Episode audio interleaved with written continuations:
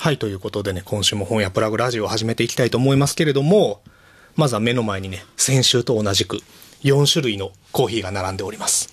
えーこれは何かと言いますと、3月中旬オープン予定の本町文化堂、オリジナルコーヒーをね、和歌山の最高にイケてるコーヒーショップ、茶豆さんと今、共同開発中でございまして、出来上がった4種類のサンプルを先週と同じくテイスティングしていきたいと思います。そして、今週のテイスティング係は、はい、えー大阪のトイブックスの磯上と申します。これね、ちゃんとね、読書に合うコーヒーというので、あ、ちゃんとそういうそうコンセプトを立てて。コンセプトで、そう、焙ん煎からブレンドからこだわって、なるほど。まあちょっとどう味わってみて。じゃあそもそも全部もう読書に合うコそうそうそう。ーヒーとして出来上がってるわけですね。そうのグラデーションの違い、あ味わいの。なるほど。はい。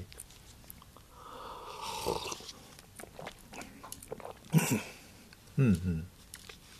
一番が一番、あ、結構、後からそう、酸味が。酸味が、フルーティーな酸味が強いタイプ。うんうん。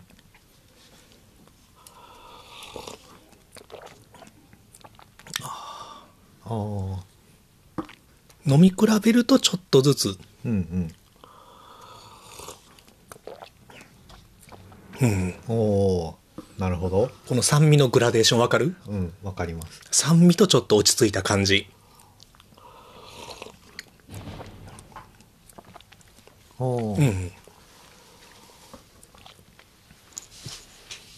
どれが一番まあお好みですか？だと4ですね。やっぱり。うん。うん。まあ、酸味がそもそも僕あんま得意じゃないはいっはいはい。ていうのもあるので、一番口当たりがうん。まろやかな。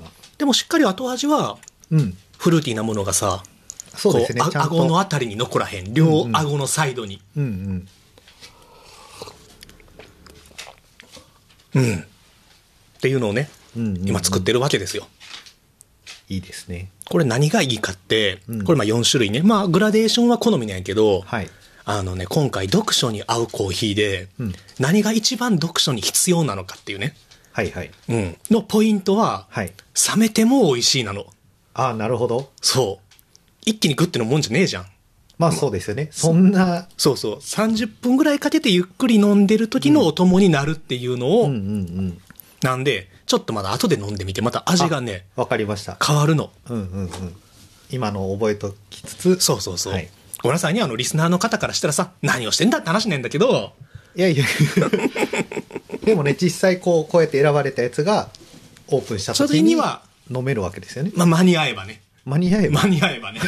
どっちがどっちに間に合わないのかは別としてう、んすべてのものが間に合えば、いろいろ間に合わない可能性があるとあるとね、何が間に合わないか、何が間に合ってないのかもわからないってあいう。なるほど。まあ、その話はちょっとおいおいするけども、ううまくいけばじゃ うまくいけば飲める。あ、飲める可能性がある。か完成形が。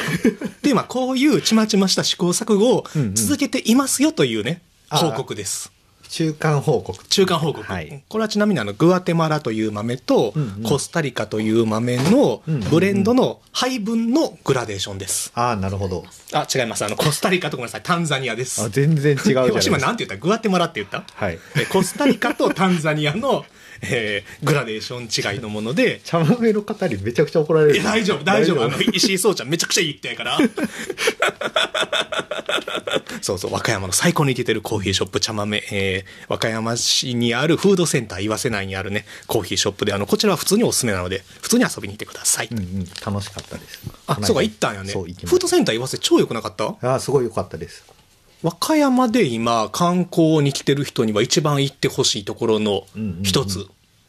なんかでも、プラグラジオ効果、もう、本町文化堂になりますけど、うんプラグラジオ効果で来てくれる人がいるよみたいな話をこの間あ本当にそう。でも、でもみんなが、あの、本屋プラクラジオで進めた、うんうんまあ、その時のフードセンター岩瀬の推しやったんやけど、うんうんあのね、和歌山産ではない、うんうんあのわさびと、うんうんうんえーからしのチューブばっかり買ってくから、そいつらは全員本プラリスナーだなってバレてるっていうああ、ね。なるほど。そう、名乗らずとも。うんうんうん。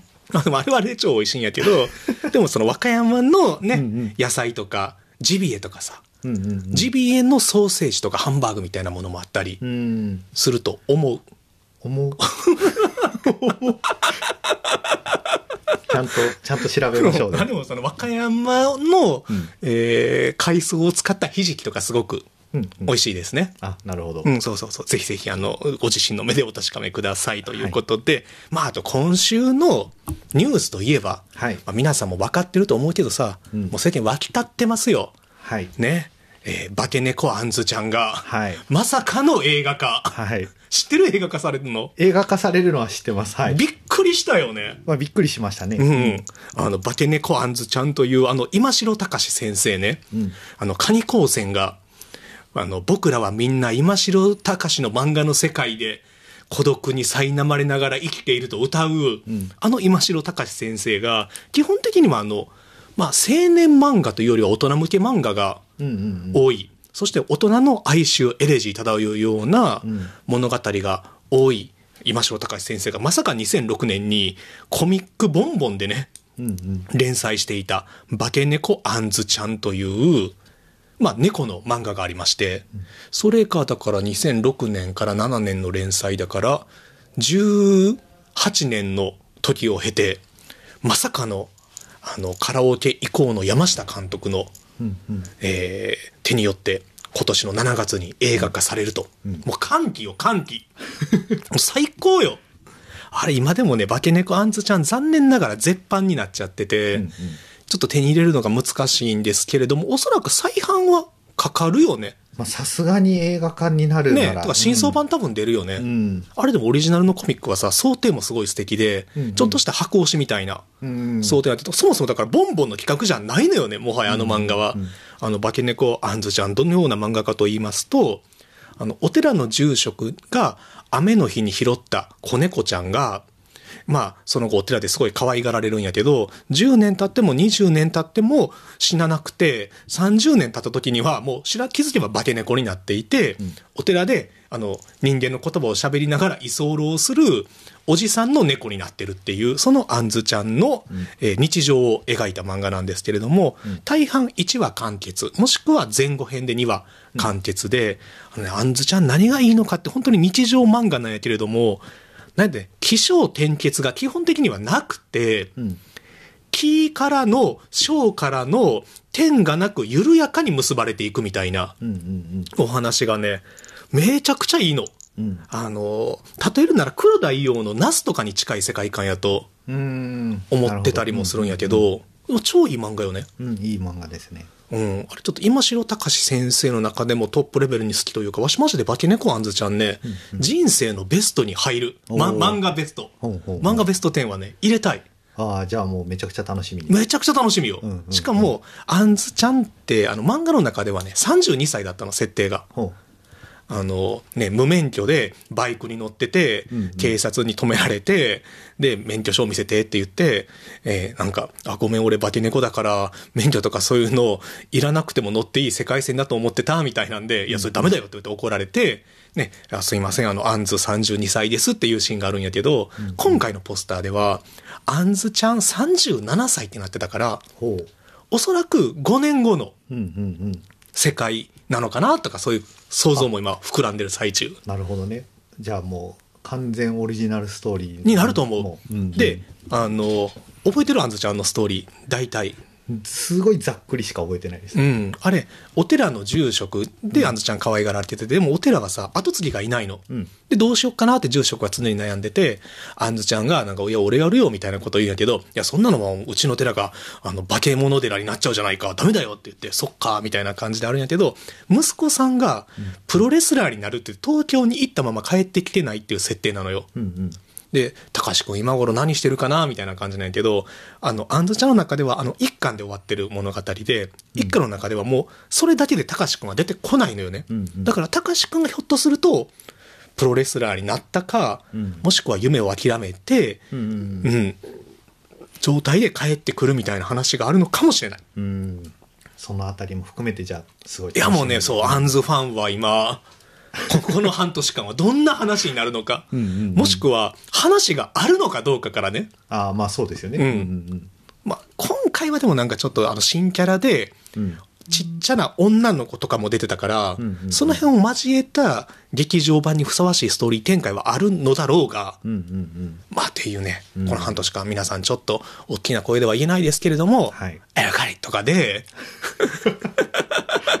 あの、売られてたりもするのをちらほらと見かけたりもしたんでね。はいはいまあ、高騰はしないと思うんやけど、これだから面白いところでさ、うん絶版になってる漫画がうん映画化されます。はいで、話題になります。ナタリーとかで、ボン取り上げられました。今、高騰するチャンスやん。まあ売ってる方からするとね。そうですねうん。うんで、ぶっちゃけ今2000円ぐらいのやつとかあんのよ、見たら。うんうんこれが、このまま上がるのか、うんそれともちょっと待てば新装版が出るかもしれないのから、うんうんうん待つのか。で、うん売る方も、うん今この話題の間に欲張らずに、うんもう1000円ぐらいで売っちゃうのか。うんまあ新装版でだったら多分500円とかに下がるからさ。うんうんっていうね、せめぎ合いもあると思うんでね。まあでもちょっと買って読んでほしいな、早く。うんこのワクワク感を一緒に楽しみたい、この半年間の。うんうん、っていうところかな。うんうんほら、ちょっと、フルーティーさが増してない。ああなるほど冷めた方が。うんうんうん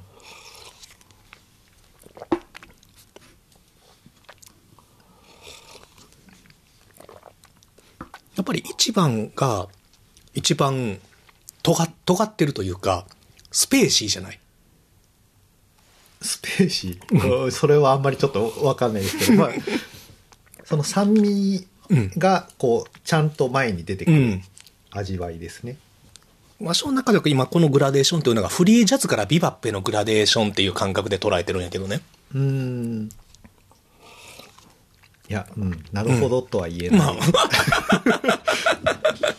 コーヒーの味わいの違いを説明するって難しくない？まあそうですね。そんなに、そもそもその使われている用語自体を知らないそうなの。よある、あるらしいからね、コーヒー業界の中では。うんうんうんありそうそう。まあ、ということはまた勉強していこうと思うわけですけれども、まあ、はい。そうですねお客さんに聞かれますからね確かに、どんな味なんですか？読書に合う味ですっていう。えそれすごい抽象的ですけど 抽象的ですよ。人によって違うからね、感じ方なんていうものは。いやいやおオタクの舌と私の舌は違うからっていう。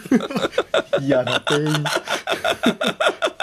員なっちゃうよ。難しいところですけどもね。まあまあそうですね、うん。そんなこうですよっていう、うん。確たるものはないですからね味なんて。そうそうそう。ん。まあそんなこんなで今日はね、はい。大阪トイブックスの磯上さんとお届けする、はい。本屋プラグラジオ。はい。最近何か面白いものとかありましたか？面白いもの？びっくりニュースとか。びっくりニュースは特にないですけど、うん。何かなでも今日ちょうどまあ昨日ぐらいから本屋には入ってきてるんですけどあの友田トンさんが書いている「パリのガイドブックで東京の街を闊歩する」の3あ巻目、がついに出たんや。そうなんですおっと、ようやくこれはうちも入れないとですだ。そうそう「先人は遅れてくる」っていうタイトルなんですけど、うん今回一番いいですねこれまでの中でもシリーズの中で。そう3、3が最高。そうですねまあ一つこう一旦の到達をしていうる。良さがあるというかあの、まあ、そもそもそのパリのガイドブックで東京の街を闊歩するっていうフレーズがうん。友田さんの中にやってきて、あんまり自分でもよく分かんないけどやってみようとうん。実践を試みるっていうのを書いているエッセイのシリーズ連作エッセイなんですけれど、めちゃくちゃざっくり言うと、街歩きをしながらいろんなことを考えるエッセイみたいな感じよね。そうですねめちゃくちゃざっくり言うとね。すごいざっくり言うとそういう感じですでそのタイトルの通りのことを何とかしてみたいとは思うけれど、うんまあ実際にそれがどういうことなのかは僕も普通に考えてもよくわからないし友田さん自身もあんまりよく分かってない、うん。そして別にもはややってるわけでもないっていうね。そうですねどんどんだからそこを考えていく上で思いついたり考えたことがどんどん出てくるうん。んですよね。でそこにまた引き寄せられていくことによってすごい右往左往というかいろいろうろちょろうろちょろしながら、まあ、考えが進んでいくっていうものになっているのでそんなにこう最初の問いがもちろん大事だけれどそこに終始するっていうわけではなくて、いろんなところに考えが飛んでいく楽しさだったりとかその中でこう気づいたことの面白さっていうものをすごい大事にしているので、なんかこうすごい肩肘張らずにスルスルと読みながらもあなんかこういうふうに物事を見たりとか考えたりしていけると今自分が見ている景色だったりの風景を見変わって見えるだろうしよりこう楽しさだったりとか面白さみたいなものを見つけられるようになるんじゃないかっていうふうに思えるような一冊になっているので、すごいもともとおすすめのシリーズでずっと売ってたんですけどそれの3巻目がようやっと出ましてこれは本当にめっちゃいいなっていいですね。はい、あのゲラの段階で読ませてもらったんですけど、めっちゃテンション上がってたのがようやっと本の形になって今お店に来たのでぜひ皆さんも手に取っていただきたいっていう一冊ですね。ねパリのガイドブックで東京の街を闊歩するというナンセンスな言葉を実あのある日啓示を受けたように思いついた、パリのガイドブックで東京の街を闊歩するというナンセンスな言葉を実行しようと試みる連作エッセイシリーズの第3作という。第1作、まだ歩き出さない。で、第2作、読めないガイドブック。それに続く第3作が、先人は遅れてくる。はい、いいですね。これは、お玉です。それはわかる。しかし、今なぜここでお玉なのかっていう。帯まあでも、こういうノリよね、基本的にはね。まあそうですね本当にその最初の話もその、まあ、駐車場に、うん。あの植木が置かれていて、うんそこにこう「まあ、空いてます」っていう文字だけがかかっている状態で置かれてるんですよ、うん。でそれを見た時にあここ今借りついてないんだなあ空いてるんだなっていうのはその分かるじゃないですか、うんうん。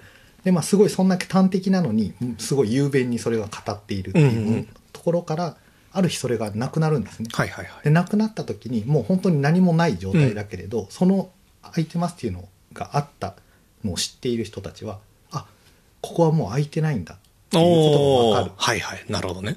だからもう何もそこは語っていないけれど、うんそこに確かに言葉があるよねあってっていうところから、空あの白というものの言葉がそこには存在してるという。そうですそうですっていうところからまあ始まっていくエッセイになってるんですけど、でもさ、そういう面白さってさ、うん。考えると面白いものが生まれるわけでさ、うんうん。でも実際でも我々はそれを自然とさ、普段街を歩きながらうんうん。見てるいろいろとしてあるもんね。そうなんですよね、それこそ今さ、和歌山でもさ、うん。やたらとあるのがさ、テナント募集のうんうんあの看板がさ、街中ですごい目立つのよね。うん。これ間違いなく地方の疲弊でしかないんやけどうんうん、でも、ある時その看板がなくなることによってさうん、お、じゃあここは何かが入るんだなっていううんうんうん。物語が始まってる感とかもちょっと感じたりとかさうんう、ん。するじゃん。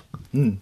うん、2ヶ月後にはどんな店が入ってるんだろうかとかさ。う、んうんうん、なんかそういう普段こうなんとなくま目にはもちろん止まってはいるけれど、なんとなくこう意識の上には上がってこなかったことっていうのを改めて見直してみると、うん。やっぱりそこにはいろんな、まあ、背景というかバックグラウンドがあって、うん。そこを考えれば考えるほどいいろんなものが見えてくる。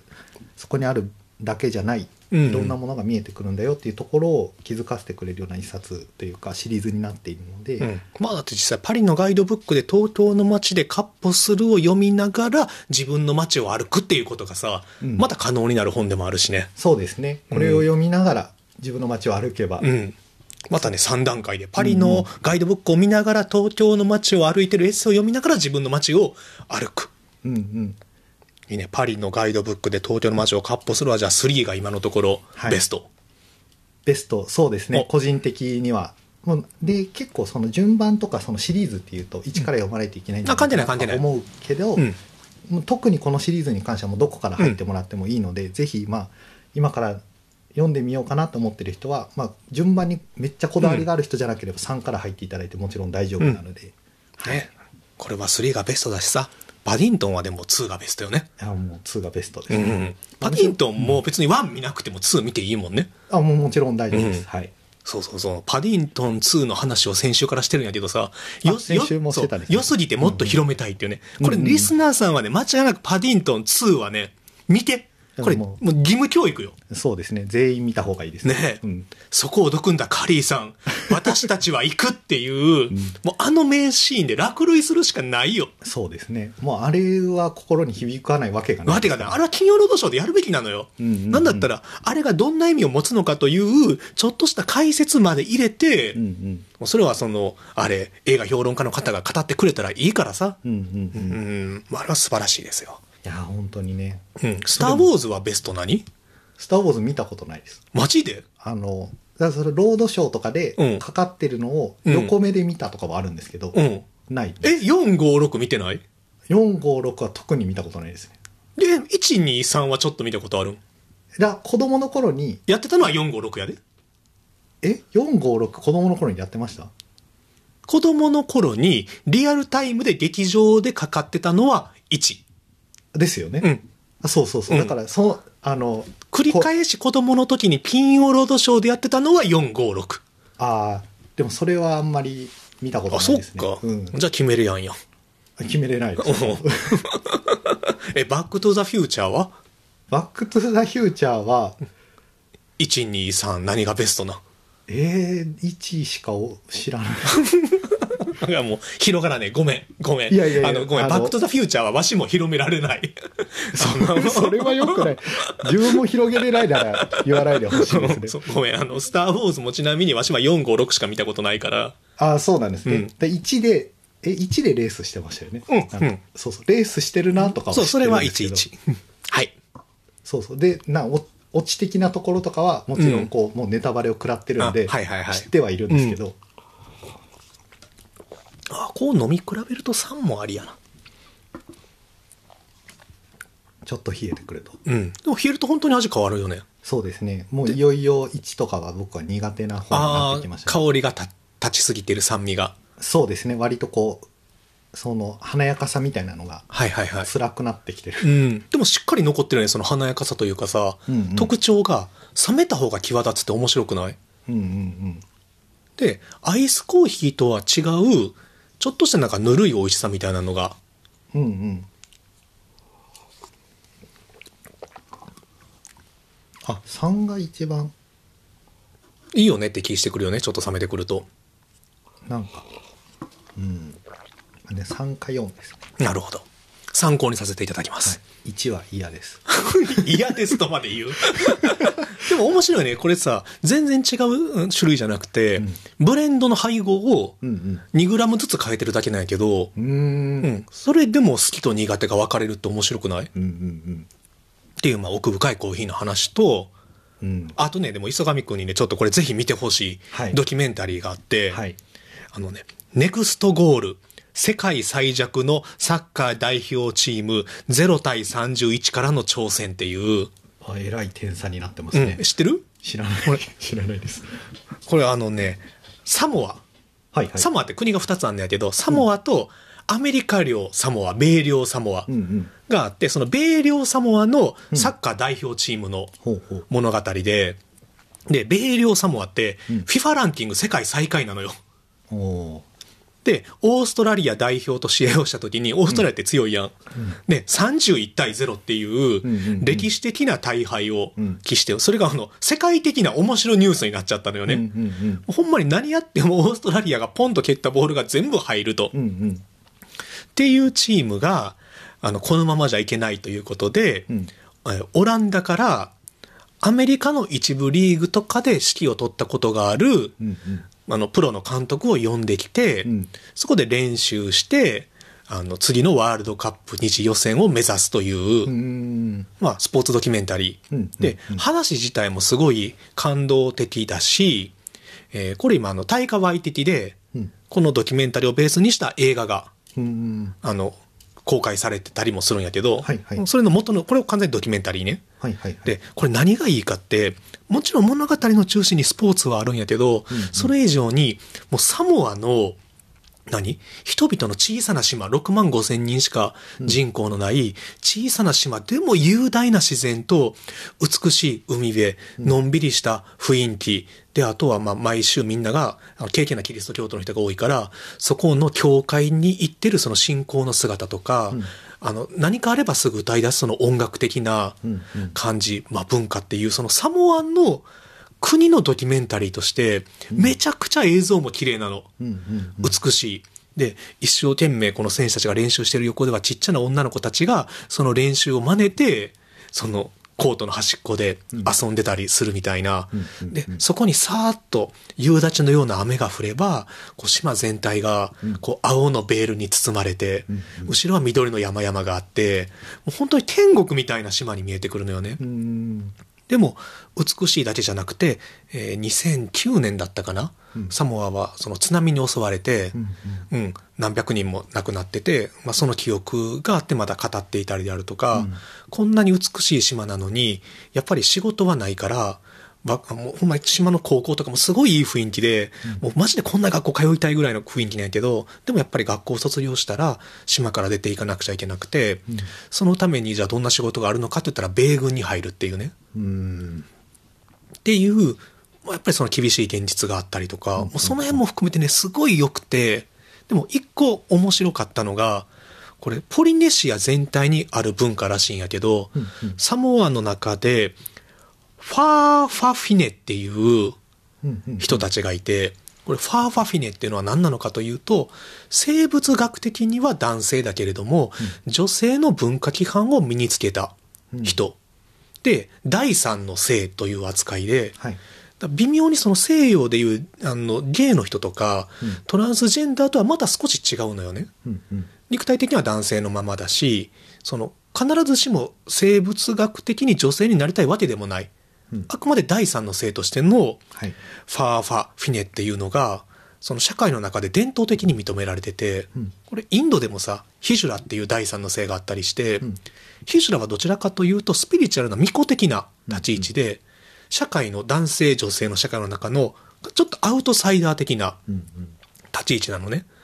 あだから彼女たちは社会から外れてる分、でも実はすごいな、霊能力的なものを持ってるから、差別されながらも恐れられてるみたいな、うん。うん。すごいな、そちょっとアウトサイダー的なんやけど、ファー、ファーフィネの場合は完全に社会の中にいて、うん学校の先生とか、その校長先生クラスとか、うんあの、国の職員とかでもうん、普通に、その、女装、女装とか女性の文化規範、服装とかを含めて女性らしい歩き方、えー服装をした男性っていうのが普通にいるっていううん。のがすごい超面白くて、うん。で、実際この、えー米領サモア代表の中にも、ファーファフィネの選手がいるのよね。うんうん。っていうその、ポリネシア的な、そのジェンダー感っていう感覚もね、またちょっと面白かったり、うん。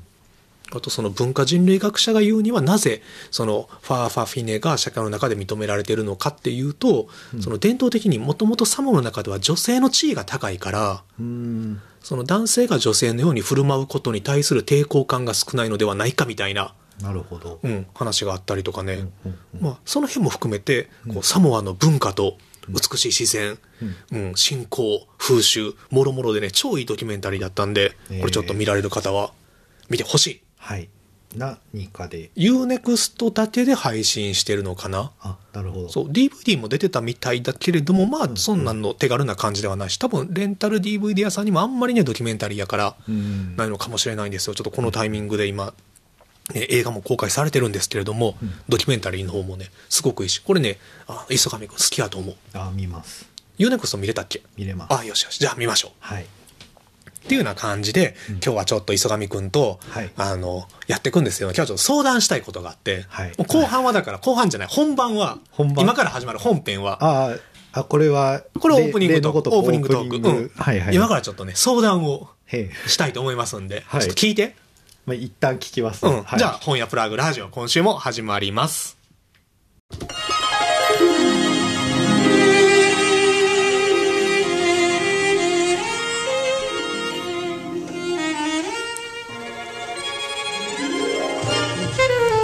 はい、ということで、改めまして、こんにちは、こんばんは。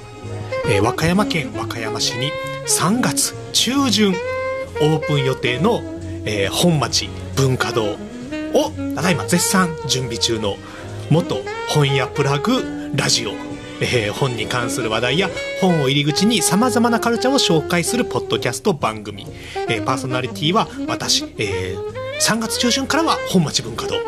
の、えー島田と。トイブックスの磯上です。はい、ということで今日は大阪本町にあるトイブックスさんからお送りしております。はい。もうね、はい。大変。本屋を作るってはい。大変じゃない？いやまあ自分はもう5坪しかなかったから、それでもさ、うん、5坪は5坪の難しさがあるじゃん。まあまあまあそうですね。うん、そのセレクションも含めてうね、んちょっとそれでもう今行き詰まってるから、うん、行き詰まってる。ここはちょっとまあ本屋の、はい師匠の磯上くんに。師匠じゃないです。まず売れっ子大阪の売れっ子本屋のいやいやいや。あのいろいろ盗みに来てるから今日はさ、あうん。はい。もう今日ちょっとトイブックスをこの5坪の中を周回しながら、はいもうあの入れる本選んでるからね。あここれも入れなきゃこれも入れなきゃっていうあれですよあの独立系書店金太郎飴問題の最前線にいるよ今。独立系書店に並んでる本ってどこも一緒なんでしょ問題ね。うん。うんまあ最近もないけどね実際。まあまああんまり言われなくなりましたようねん。うん結構さ昔はさ独立系書店ってうん。あの入れれる本屋さんとか出版社がさ、うん。限られてたから、うん。やしむしろ逆に独立系書店に置けるような、まあ、取引がある出版社さん側からさ、うん。結構独立系書店に営業頑張ってくれてるから、うんうんうん。うん。まあそりゃその出版社さんの本があの目につくよねっていうのはまあ当然なんやけど、うん。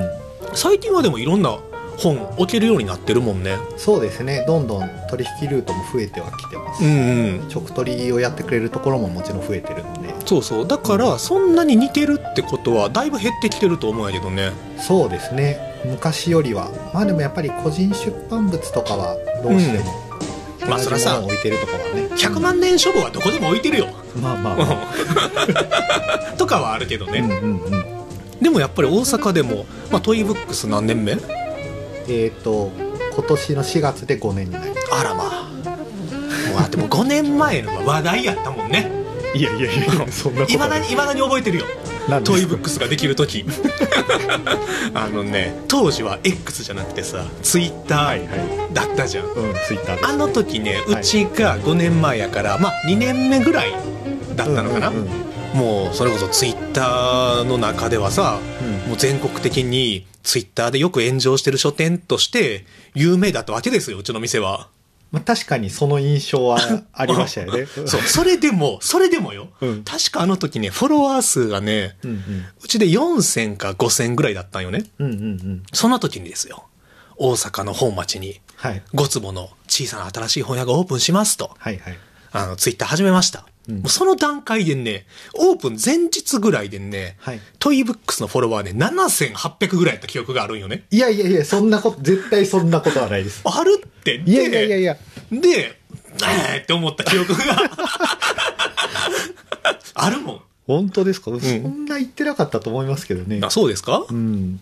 まあでも今はだっても1万2000ぐらい、いやいや1万1000え1000も言ってないんじゃない？うん、まあわし現代っ子やから、はい。あの店の価値は SNS のフォロワー数で決まるって思ってるところが。嫌な現代っ子すぎる。そんなとこだけ現代っ子価値観。も うそうだってもう大学10代20代は、マイミクにあらねば人にあらずっていう。世代だったからね、あの、すべての自分を形作ってくれるのは、ミクシーの友達紹介文しかないっていう。足跡を頻繁にチェックして世代 世代。怖すぎる、っていうのはまあまあまあ、あの、3分の1冗談なんやけど、うん、3分の1しか冗談じゃないんです。ね まあでもちょっとやっぱり参考にしようかなと思ってさ、はいまあできる部分がもしあるなら全う然、ん、はい、そうだ、これだけいろんな独立系書店で、はい。あ、そうそうね、 toibooks が5年前で、はい。去年かな？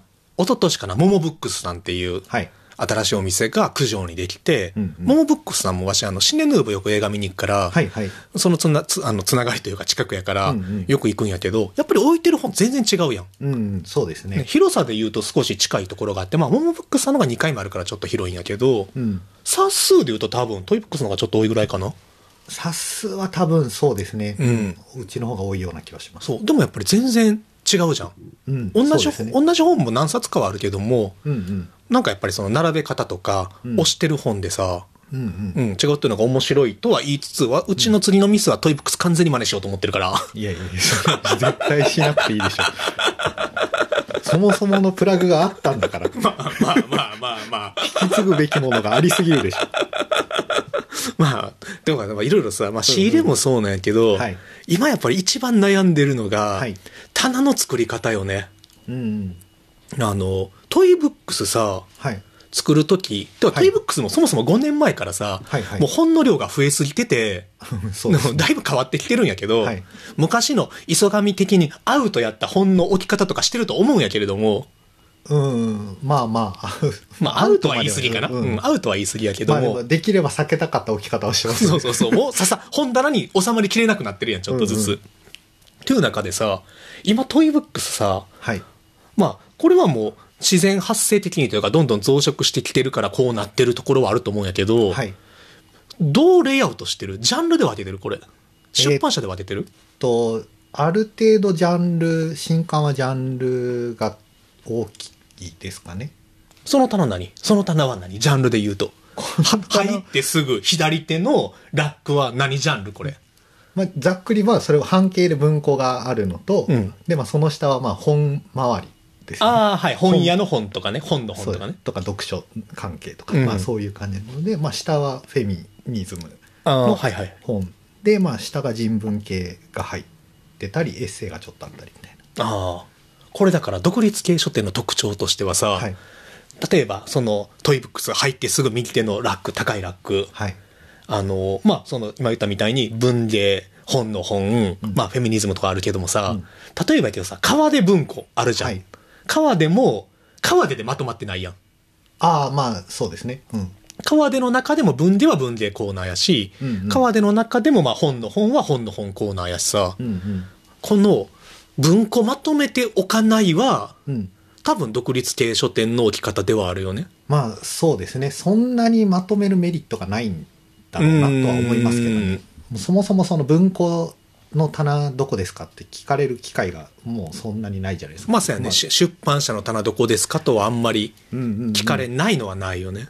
もう具体的に何か探している人がもしいるなら、まあうん。この本ありますかって聞かれはすることはもちろんありますけど、まあ川出文庫の棚ってどこですかみたいな探し方をする人はそうそう来ないっうんていうか、まあそんなに期待されてないっうんうん。ていうところもあるので、まあ、やっぱり独立系書店っていうか、まあ、ある程度規模感がその大きくないところはもうやめてるところそのチェーンとかでもそんなに、まあ、出版社別とかうんうんじゃなく、あ、チェーンでも出版社別じゃないとこ増えてるのか、今。えっ、とある程度規模感が小さいところとか、まあ、うん10坪とか15坪とかのところだと結構もうその出版社は分けないで、うんうん。文ざっくり文芸とかになってるんですけど、はいはい。文芸の文庫がもう著者名順で並んでるみたいな。並びのところもちょっとずつ増えてきてうるので、ん。あんまり昔よりはそういう、まあ、こうですよねみたいな感じは崩れてるなと思います、でもさ、え？これジャンル何っていう本あるじゃん。ありますあります。結構あるじゃん。うんうん。それをどこに刺すかとかでさ、うんうん頭を悩ませてるうちに、うんうんもうなんか、一層、文庫は文庫でまとめた方が、出版社でまとめた方がとかさ、うんうんうん。もう今、もう混乱してきてるんよね。うんっていうのも、これはやっぱり、初めさ、まあ、棚が、今、棚できたの、ようやく。はいはい。ある程度まとまった。うんうんうん。じゃあまず、新刊から埋めていこうと、うん。並べていこうってなった時に、あの、浅ましさなんやけどさ、はい。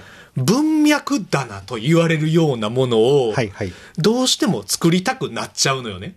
うんうんっていうのも、その、文脈棚作るぞじゃなくて、はいはいまあ、ここはじゃあ、仮に社会学系の本にしよう。うんうん社学、社会学コーナーにしよう。うんで、ザ社会学の本並べていく。うんうんとなると、あ、でもこれはちょっとエッセイやけども、うんうんこの並びでうん、社会学に関心のある人にも手に取ってもらいたい本だよなっていうのでうん、置くやん。はいそしたら、じゃあ、これでも社会学から仮にまあちょっとエッセイ寄りになってる。うん。でも、このじゃあエッセイとつながるのであれば、この文芸この横置けるよね、みたいなさ、うんうん。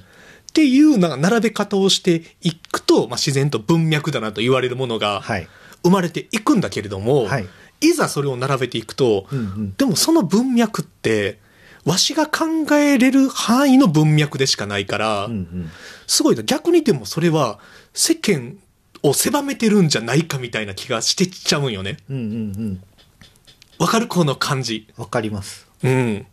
で、うん。考えたあげく、ああ、もういい、もう何でもいい、川では川ででまとまれみたいな、うんうんうん。になっちゃうのと、あとはやっぱりその本の出会いという意味では、うん。うちがその文脈棚みたいなんで演出するところもある、ある、その価値もある。はい。でもやっぱり大型書店に行くとさ、うん岩波は岩波。うん、川では川で、千曲は千曲で並んでるじゃん。うんうん。そこには、あの、エッセイもあれば社会学もある。うん。で、そのやっぱりコーナー見てるだけで、うんうん。文脈とかないはずなのに、うん。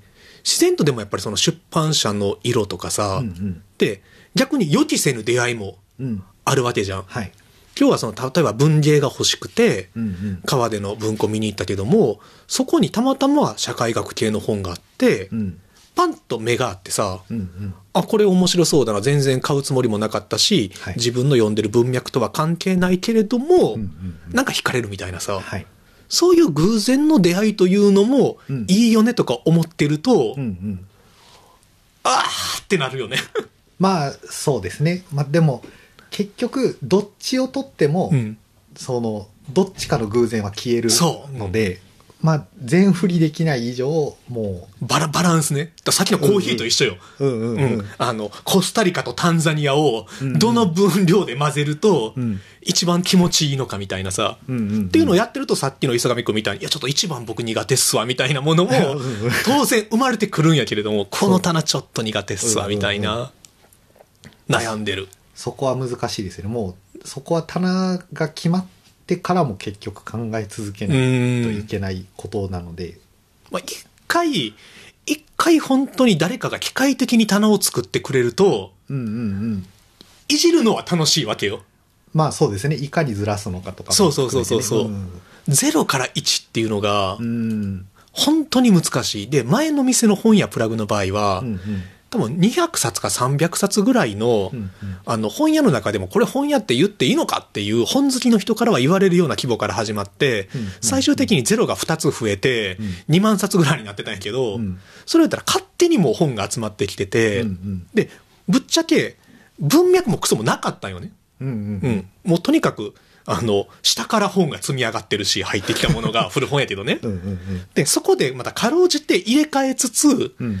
うん、まがいなりの文脈を作るぐらいやったから、うんうんうん。イコール予期せぬ出会いもあったしう、んうん、っていうところをいざ全部一回クリアにして、リセットして、一から作るっていうと、いや、その世間の本屋さん、みんなすごいなっていうのをね、まあ。改めて思ってる。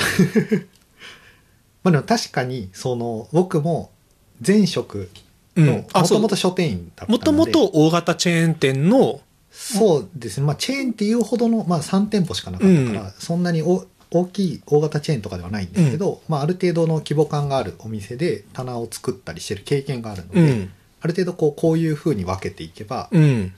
収まるみたいなああ、最最低限のねあ、そうルール、ルールとしてね。そうそうそう、うんこのルールに基づいて棚を作っていけば、うん。まあ、本屋としての手をなしはいますみたな、はいい。そのルール教えてくれよ。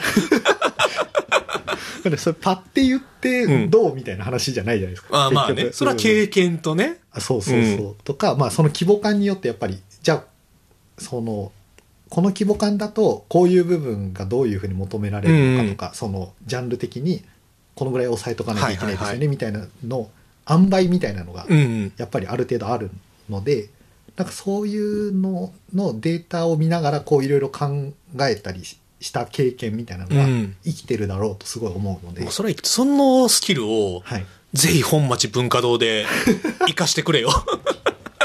今マジでわし、磯上くんに、はいあの、オープン前、暇やったら棚作りに来てって今お願いしてるからさ。はい。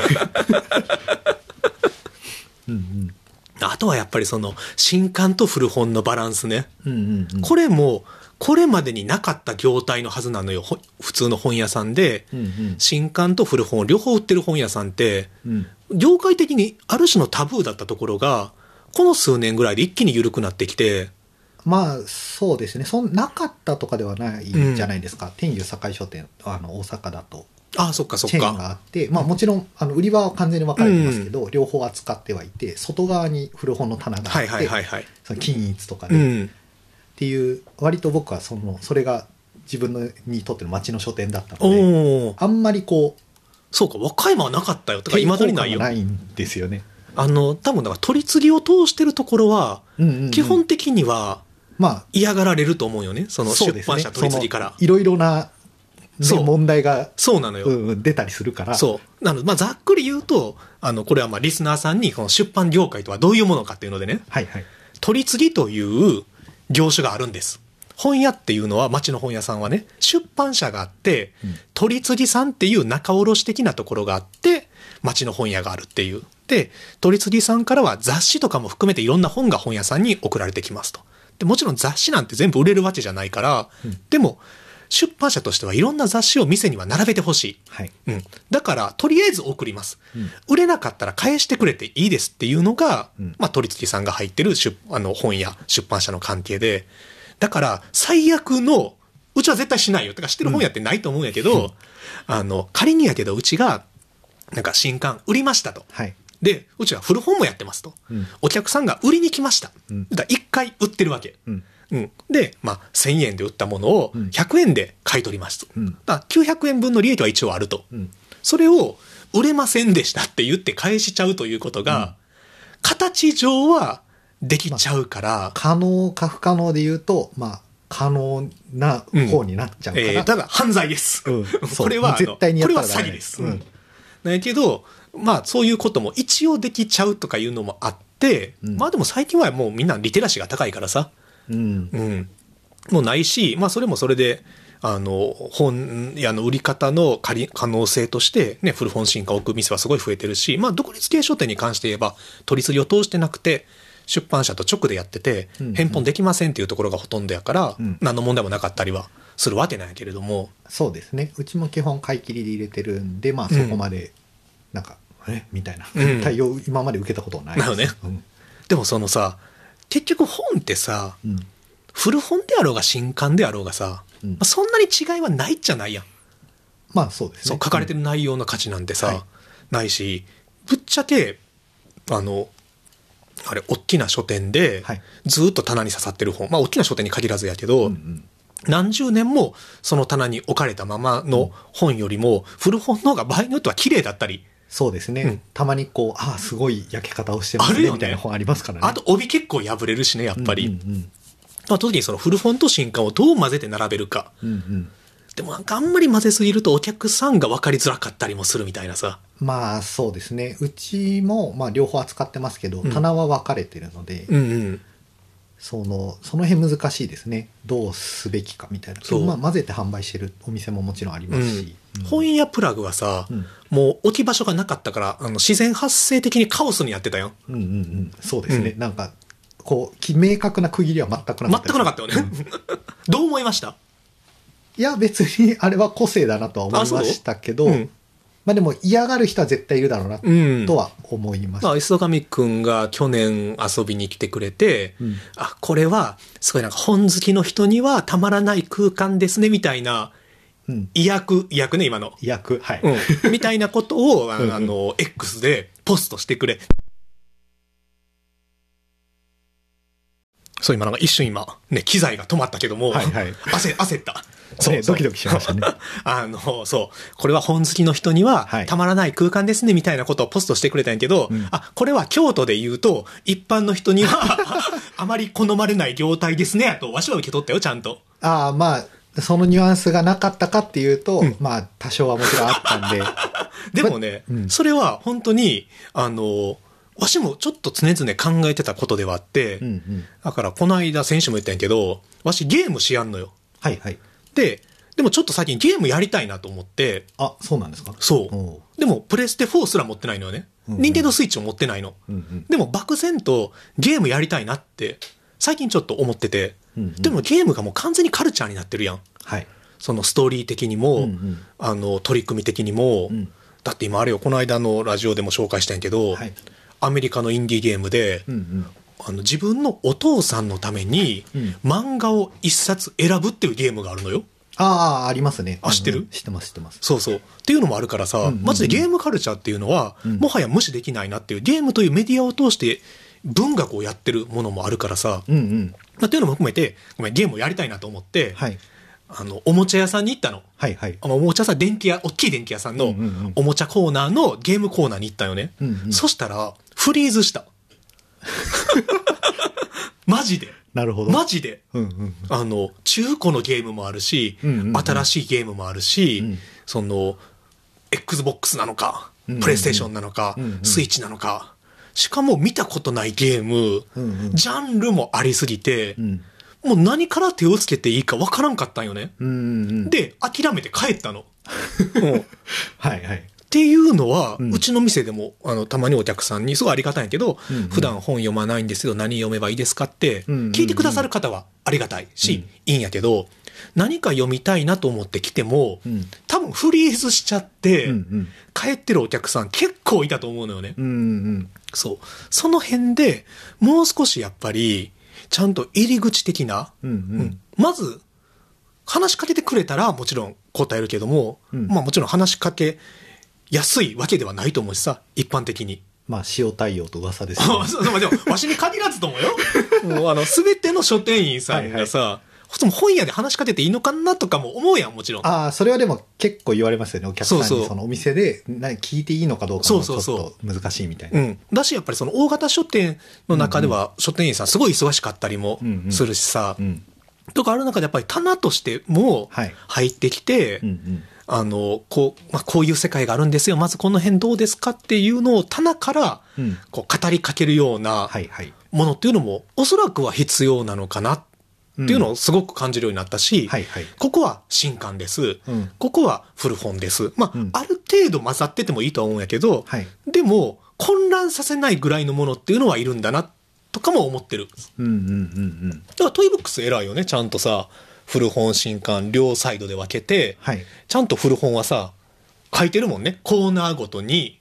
そうですね。その、まあ、この古本の棚がまあ、細かくこうブロックうん。に分かれていて、まあ、そこのブロックにそれぞれこうキーワードみたいなものが入っているんですけど結構これはその本屋に来て何見ていいか分からない問題を自分なりにどうやったら解消できるのかっていうことを、まあ、アセンスの時から結構考えてて、まあちょっと言えば、例えばこの棚、ボックスは、はい。仕事ってなんだろうっていうテーマで選書したはい。古本です。はい。この棚は、えーそれぞれの暮らしというのではい、選書した棚です。うん。で、中にはそのね、それぞれの暮らしに関しては小説も混ざってれば、うん。ちょっとしたハウトゥー本も混ざってたりとかはい。するっていう、その、まあ、あの、ジャンルじゃなくてもうちょっと読みたい気分に寄り添ったテーマごとのそうですね。棚になってるやん。そうそうそう。やっぱりアセンスの時からうん。まあ、アセンスは特にこうもともと路面ではあって、うん。割とこう興味がない人でもふらって入ってくる人が多かったんですけど、やっぱりこう本に興味がなかったりとかうん普段本読まない人はもうどこ見ていいかわからないままにうん。ふわーっと一周してそのまま出あるていく、あるよね。よく見るじよく見る工程ですね。そうそうそう。でその人たちにじゃあ立ち止まってもらえうん。立ち止まってもらえるのかってなった時に、うんまあ、本が多いからよくないっていうのは、うん結構本読まない人に言わそうなのよ。れるんですよわしは本はあればあるほどいい派なんやけど、そうそうそう違うんだよ。世の中は。そう多すぎて何見ていいかわからないみたいなのは、本を読まない人に結構聞いたりすると言われることの筆頭で、うん。じゃあもう物理的にワンブロックの本を減らしてしまおうっていうのと、本じゃなくてキーワードの方が先に目に入るようにすれば、キーワード一文なので、うんさっき言ってもらってみたいなこれならまあ考えるまでもなくパッと読んだはいはい。だろうって思って、そのキーワードも結構ぼやかしてるので、うん。えどういうこととかなんだろうって思ってもらえるような形にしていてそこで気になったら奥にある本を見てもらう、うんうんでなんとなくちょっと面白いなって思ったら別のブロックも見てもらううんみたいなこう入り口を狭くすることで何かこう普段読まない人でもちょっと見てもらえるきっかけとかその手に取ってもらえるきっかけを増やせないかっていうことを考えて作ってる棚なのでなんかそういう部分は結構その、まあ、今特に本をぎっしり揃えてっていうよりは、いろんな、まあ、大きいところも含めて面を増やしてうん。うん。目に留まる部分だったり表紙だったりとかも含めてこう見せることで本を手に取ってもらうっていうのでこうアウトリーチを広げようっていう動きは広がっているのでなんかそれの一環うん。の棚がこの古本棚っていう感じですね。まあ、じゃあこれはじゃあちょっとパクろうか？いいですけど、うん。あの、トイブックスで売ってそうな本っていう棚作るわ。それはなんかちょっと嫌だな。経文社っぽい本とかね。怖っ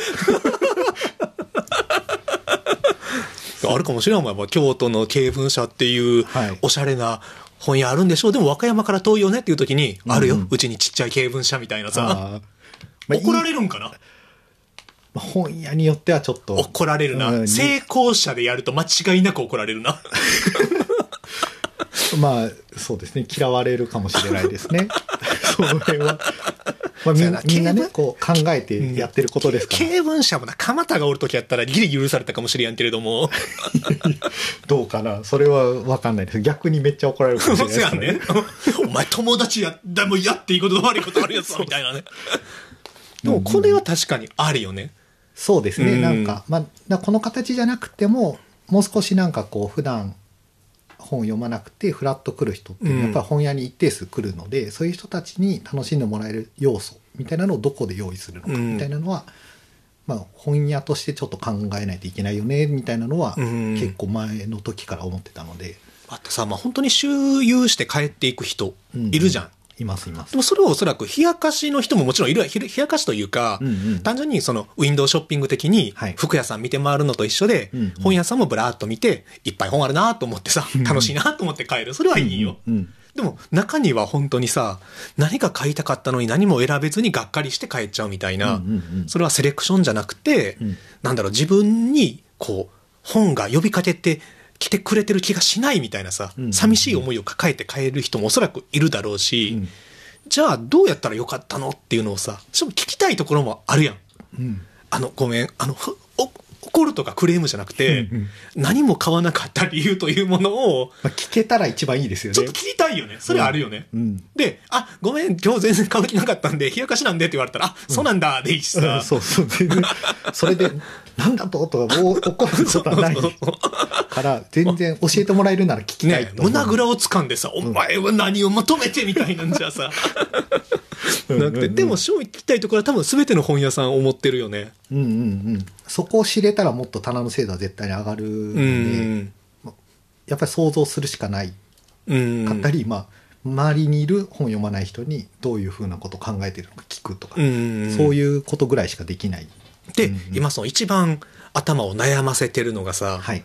これ一緒。あの、うちもドアがあってさ、うんうん入ってきて、はいうちの場合は入ってきてすぐ右手がうんうん一番メインというか、初めに目につく棚になるんやけど、うんそこに何を置くかよね。うんうんうん。で、磯上くんとこは一番入ってきて目立つところが、あ、そうか、今はフェミニズム系が多いのか。そうですね。うん。一番まあ入って最初に目に入る棚にはフェミニズムの本が、まあ、大きく広がってる感じではありうます。ん。今でも確かにジャンルとしてさ、まあフェミニズムでジャンルじゃないんやけど、うんフェミニズム的な問題意識を持ってる本っていうのは広がるもんね、今。そうですね。エッセイから文学から社会学まで。しなんかやっぱり、まあ、そもそも普通に考えないといけない問題というか、うん普通に社会問題としてずっと横たわり続けている問題なので、まあなんかこう特別こうフェミニズムを読まないとダメですよみたいな思いっていうほどのものはないけど、まあ、うん。普通に考えないといけないし、うん。当然こう気にしないといけない問題だろうと思ってるのでなんかうん。やっぱりでもその入ってすぐの棚ははい。考える、何置くかっていうの？いやそれはね僕個人的にあんまり考えてなかったんですよね。うん。自然とそうなってたみたいな。うん、そうですね。なんか、量とか、その、本の量とかで、まあ、文芸を前に持ってきても、うん。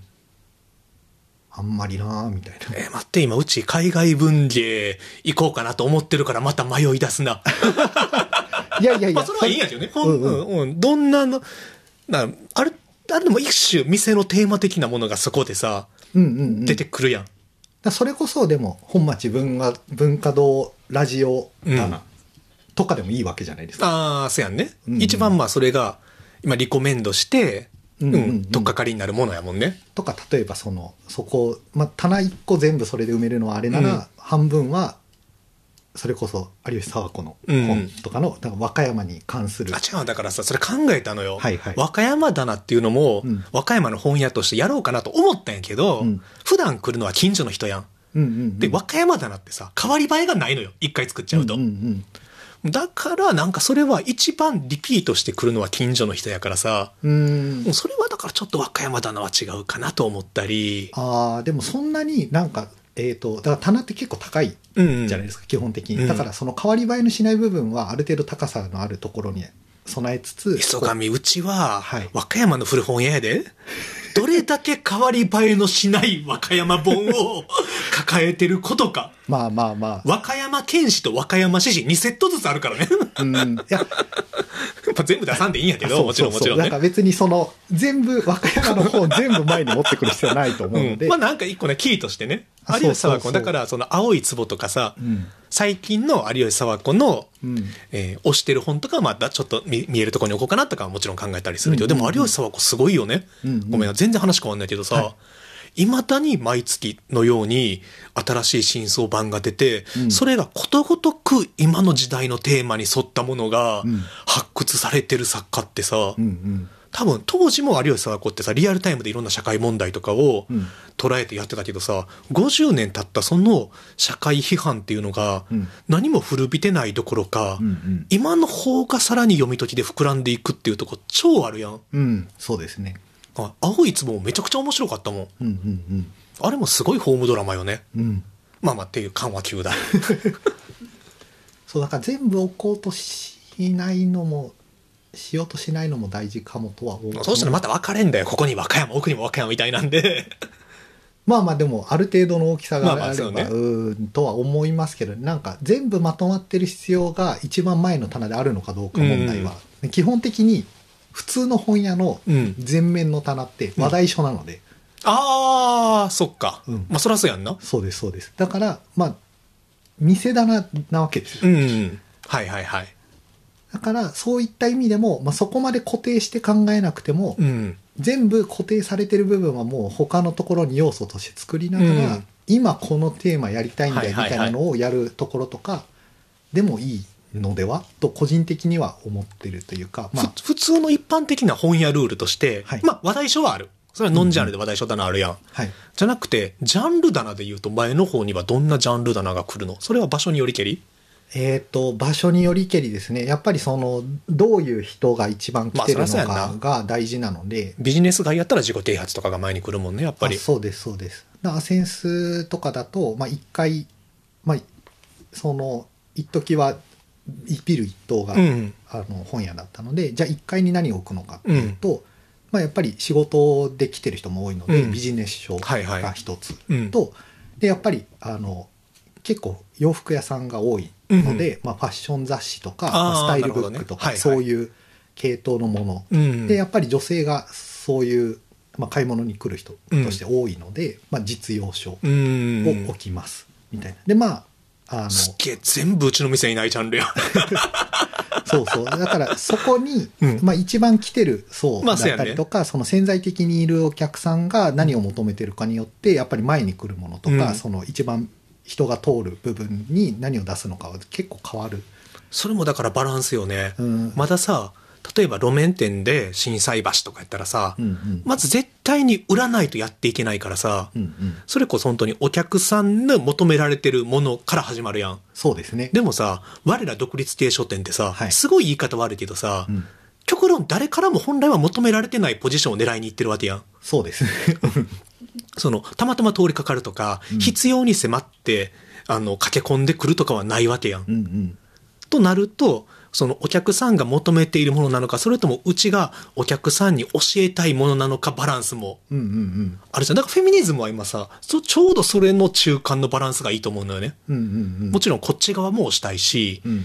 で、もう潜在的にお客さんの興味も、特に独立系商店に来るような人たちは何かしらフックになるようなものはあるだろうし、みたいなので、そうだな、フェミニズムは確かに強いな。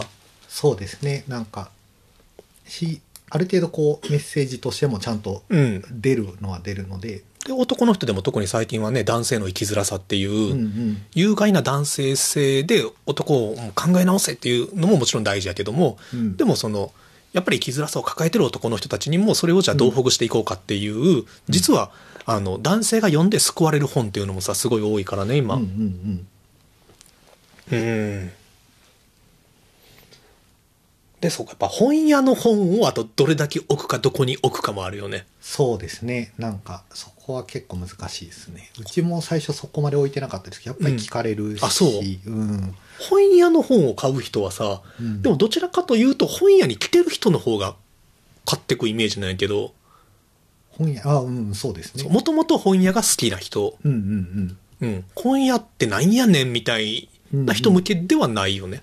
まあそうですね。どっちかっていうとやっぱりこう本屋巡りが好きですうんみたいな方だったりとか、まあ、うちみたいなとこう独立系書店って言われるようなところを回ったりして、でもさ、ぶっちゃけ、うん一末の気恥ずかしさない本屋の本を揃えることに対する。まあそれは、うん、なんかどういう距離感なんだろうなちょっと思いますあるよね。あるよね。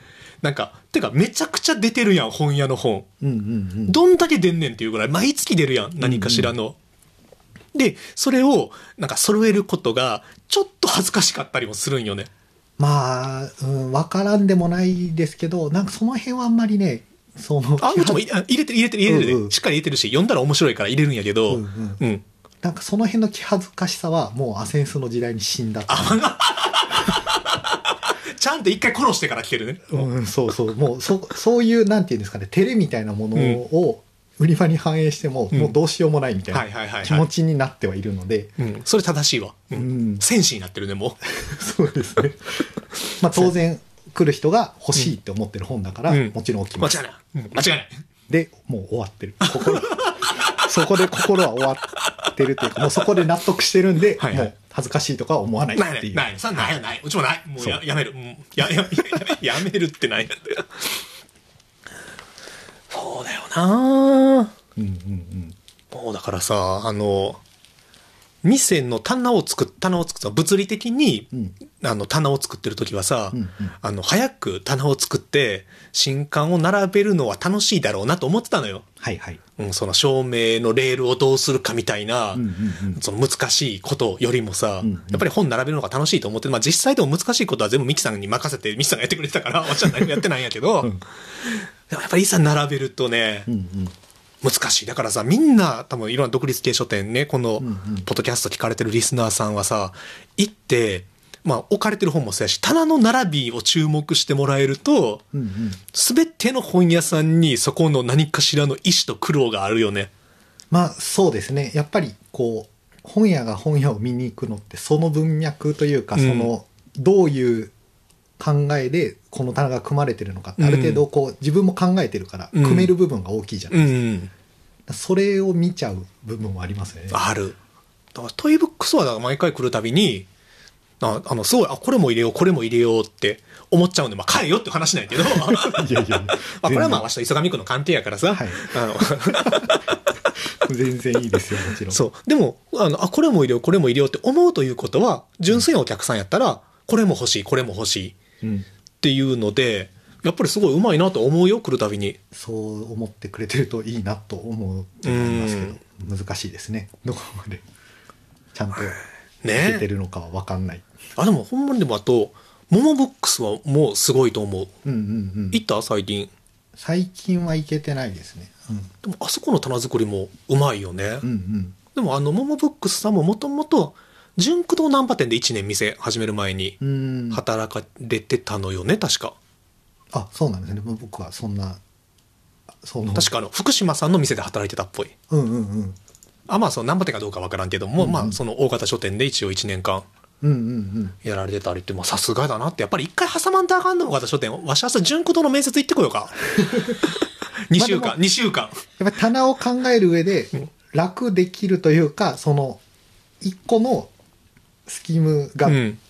覚えれるので、うん。実際に本屋で働くと。なんかその辺の有利不利で言うと、まあ多少有利になる部分はあまあさ、るかな。で、この間、あの、稲田俊介さんが、はいはい。もうあの、質問で怒ってたもん。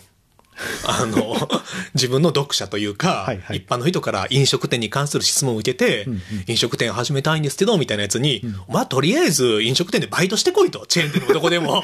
それからや、みたいなさ、うんうんうんその通りだなって思うよね。うん、そうですね。な結構、うん、それは自分がそれで良かったなうんとは思うというか、そこが役立ってるところが大きいので、結構、やっぱり自分で店やってると、うん。お店開きたいんですけどみたいなの来るよね。うち、ううちにも来てくれるのよ。うんうんでも、うちじゃないっていうよ、それは。そんな結構やりたいことによって考えないといけないこと結構違うので、うん一概にこううちのやり方が合ってるかどうか微妙な問題があるから、あのいろんな留保をしながらの話をすることには結局なるんですけど、で結局一番言うのは一回でも働けるならうん。本屋で働いた方がいいですよまあ、いそのしかも本屋っていうのは独立系書店のちっちゃい店のお手伝いとかするよりは、なうんそうですね。ね、中型、大型、町の書店の、うん。いわゆる普通のうん。本屋さんで働いた方がいいっていうところはあるよね。まあやっぱりその経験はいろいろ考える上で生きることが多いよなと、うん。自分のことを思うと、うん、そのどういう本が売れていくかもそうだし、うん。逆に言うとどういう本が売れなくて返品に回っていくのか。あー。返品も自分で切るじゃないですか。なるほどね。確かに確かに。それが返本、返品のスピードが全然違うからね。あそうそうそう。だから棚がどういうふうに回るのかっていうのを、うん。その体感できることの強みはあると思うので、だから棚を回すっていう感覚ってあんまり独立系書店だとないもんね。ああそうですね。うんうん。うんだからひたすら入のの回さないから、あの、売れるよりも入荷の方が多ければ溜まっていくっていうね。うんうんうんまあ、それはでも、あの、渋滞しているというよりは、それがまあ店の地層になっていってるところはあるからさ、それはそれで良さだとは思うんだけども、うんやっぱりその本当にね、1ヶ月経ってもう返本でどんどんとうんうんやっていく、その一月の今だけが勝負みたいな旬の本とかもあるわけやもんね、実際。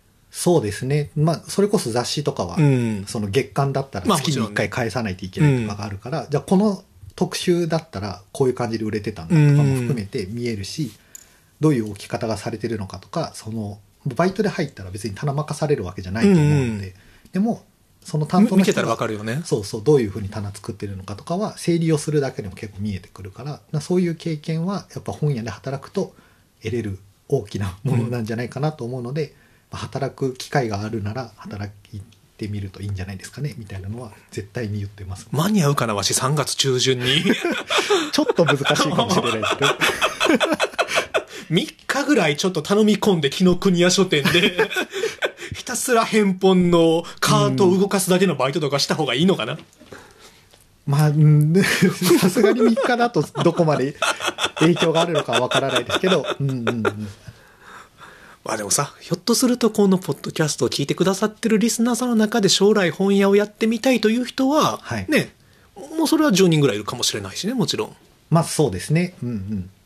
まあそういう人は、まあ全然、あの、まあ忙しい時に来られた時にそこまで丁寧な対応ができない場合もうんうん。ない、あまあでもどうかな。お店に来て聞かれた時にそんな邪険にすることはないんですけど。あのまあ、アドバイスとしては、あの、5000円以上の買い物をしてくれた人を邪険に扱うことはゼロっていうことは、ね。あまあ。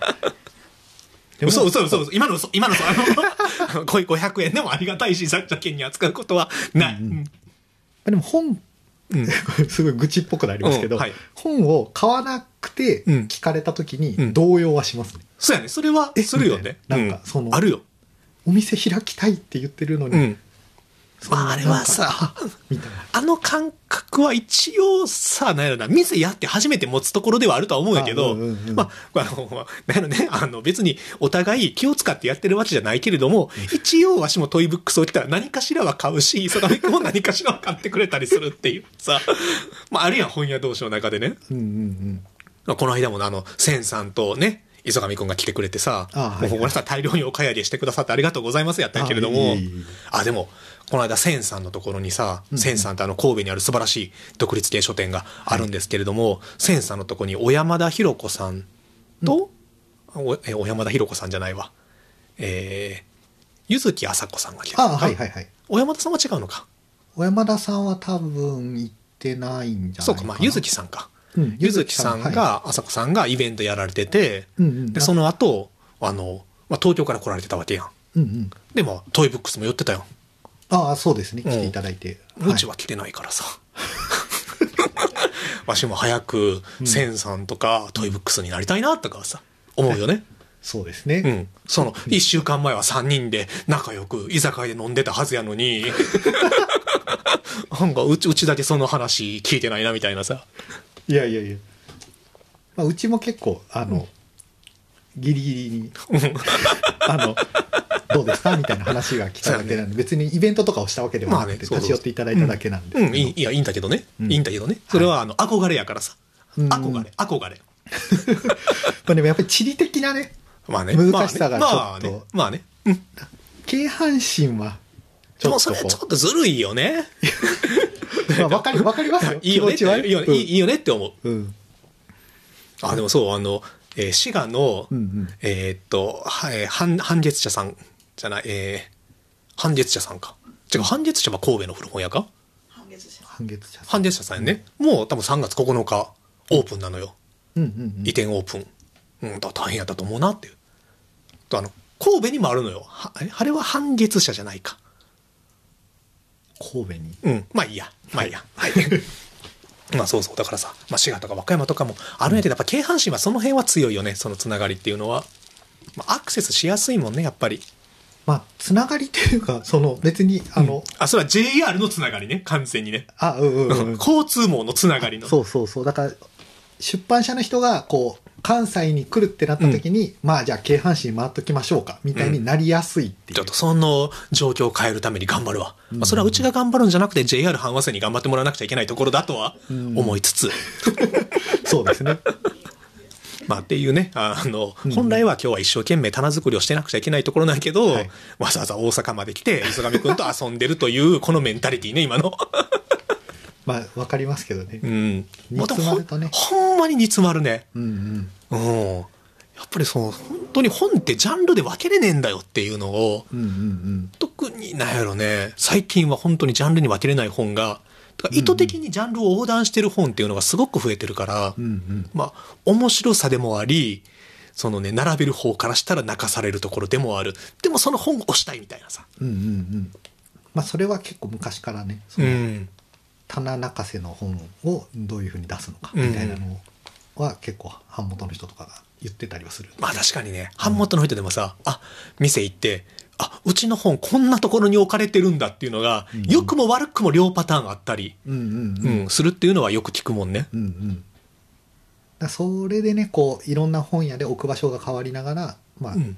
いい誤配が起こればまあ確かにね。いいですよね、うん。こう普段目につかなかった人がここにあることによってあこれ買おうって思ってくれる人がいればいいけど多分まあ版元の人にとってこれはどう考えても悪い 誤配だろうみたいなのもあるとは思うので、うんうんうん。そうならないように気をつけたいですけどね。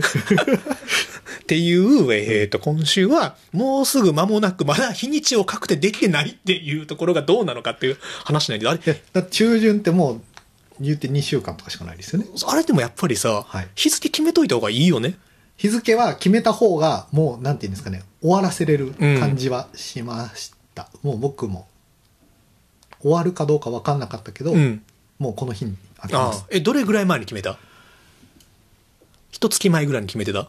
いや一月ももっと直近でしたあ、ねほんまに？今ぐらいか、じゃあ。うんぐらいにはもう決まってた。え、もうどうしよう、じゃあゃ決めようかな？言おうかな？決めた方がいい？ミキさん決めた方がいい？まあ言ってしまったらももうじゃあ、やるしかないですからね。じゃあもう3月はい。16日の 土曜日に、日場合によってはオープンします。それ言ってないに等しいですけどね あ、3月16うんうん予定。3月16予定。だ最悪じゃああれですか？16に、うんもう開くって聞いたんで開ける。来ましたけど開ける。開ける。それはもし開いてなかったとしても入れてくださいねそう、開ける。開ける。場合によっては、前うちを駐車スペースみたいなとこあるから、うんうんそこで一箱古本市が開かれてるかもしれない。その時は、あの、トイブックスと、センさんと、はいあの、何も声かけてないけれども、本のしおりとかに来てもらえたら、わざわざ来た価値だけはあるみたいな。すごい豪華なバザーになってるかもしれない。まあそうですねそこは要相談ですけど予想 だよね。ででも3月、もうじゃあ3月16ね。16ね。もうこれじゃあ誰に向けて言ってるか。うん花を送りたいと思っているかもしれない出版社の人向けに言ってるよ。そうですね今聞いてる人たちにね今そう。来るのかな？早川から何かが届くのかな？みたいな。名指しひどい。そうそうそう。これでなんか写真オープンしましたってあげた時に早川の名前がなかったら、あ、いや、早ごめん、ごめん。川送ってないんだみごめん、ごめん。これね、語弊があるのは、おそらく出版社さん、花を送るっていう文化ないよね。あんまりない。ないよね。そう、ない。これない。今ごめん、適当なこと言ったら、なんか、これを言うとさ、送ってないのが悪いみたいになるけども、基本的に送られないからね。まあよよっぽどね、こう、なんか、個人間の担当同士で仲がいいとかで送るとかはあるとは思うんですそれじゃあもう、あの、ごめんね。今ちょっと早川さんはそれ東京やからさ、ごめん、ちょっと言い方変えるわ。あの、三島社のへしゅあの営業の山田くんに向けて言うね。山田くん遊びに来たいって言ってたから、うんうんうんうん3月16にオープンするよ。ひどい。ひどい。2週間前にそれはひどすぎるなと思いますけどね。無視した方がいいですよ、山田さん。これ、これこれはあの、無視でいいです。ごめんなさい。無視でいいです。はい、じゃあ3月16をじゃあ目指そう。はい。はい、目指してください。はい。っていうね、この、今まだ葛藤してるということをお届けしたかった今週の、はい今夜プラグ、ラジオですけれども、っていう感じ。はい。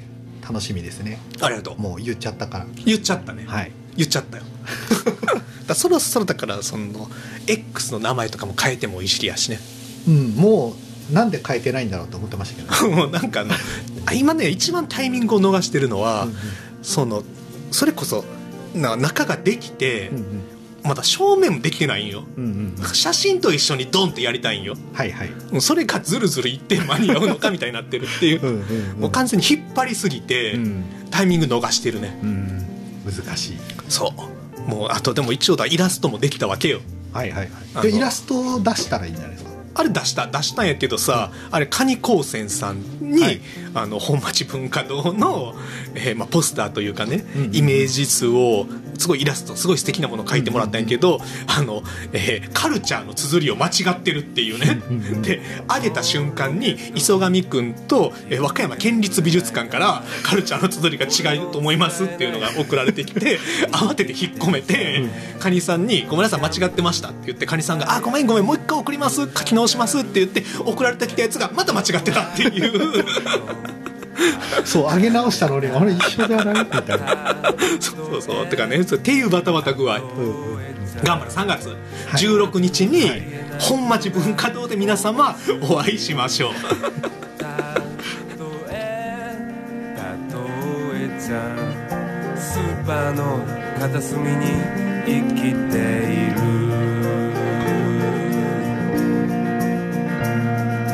君がいなくなれば僕はきっとうつむいて君がいなくなれば僕はきっと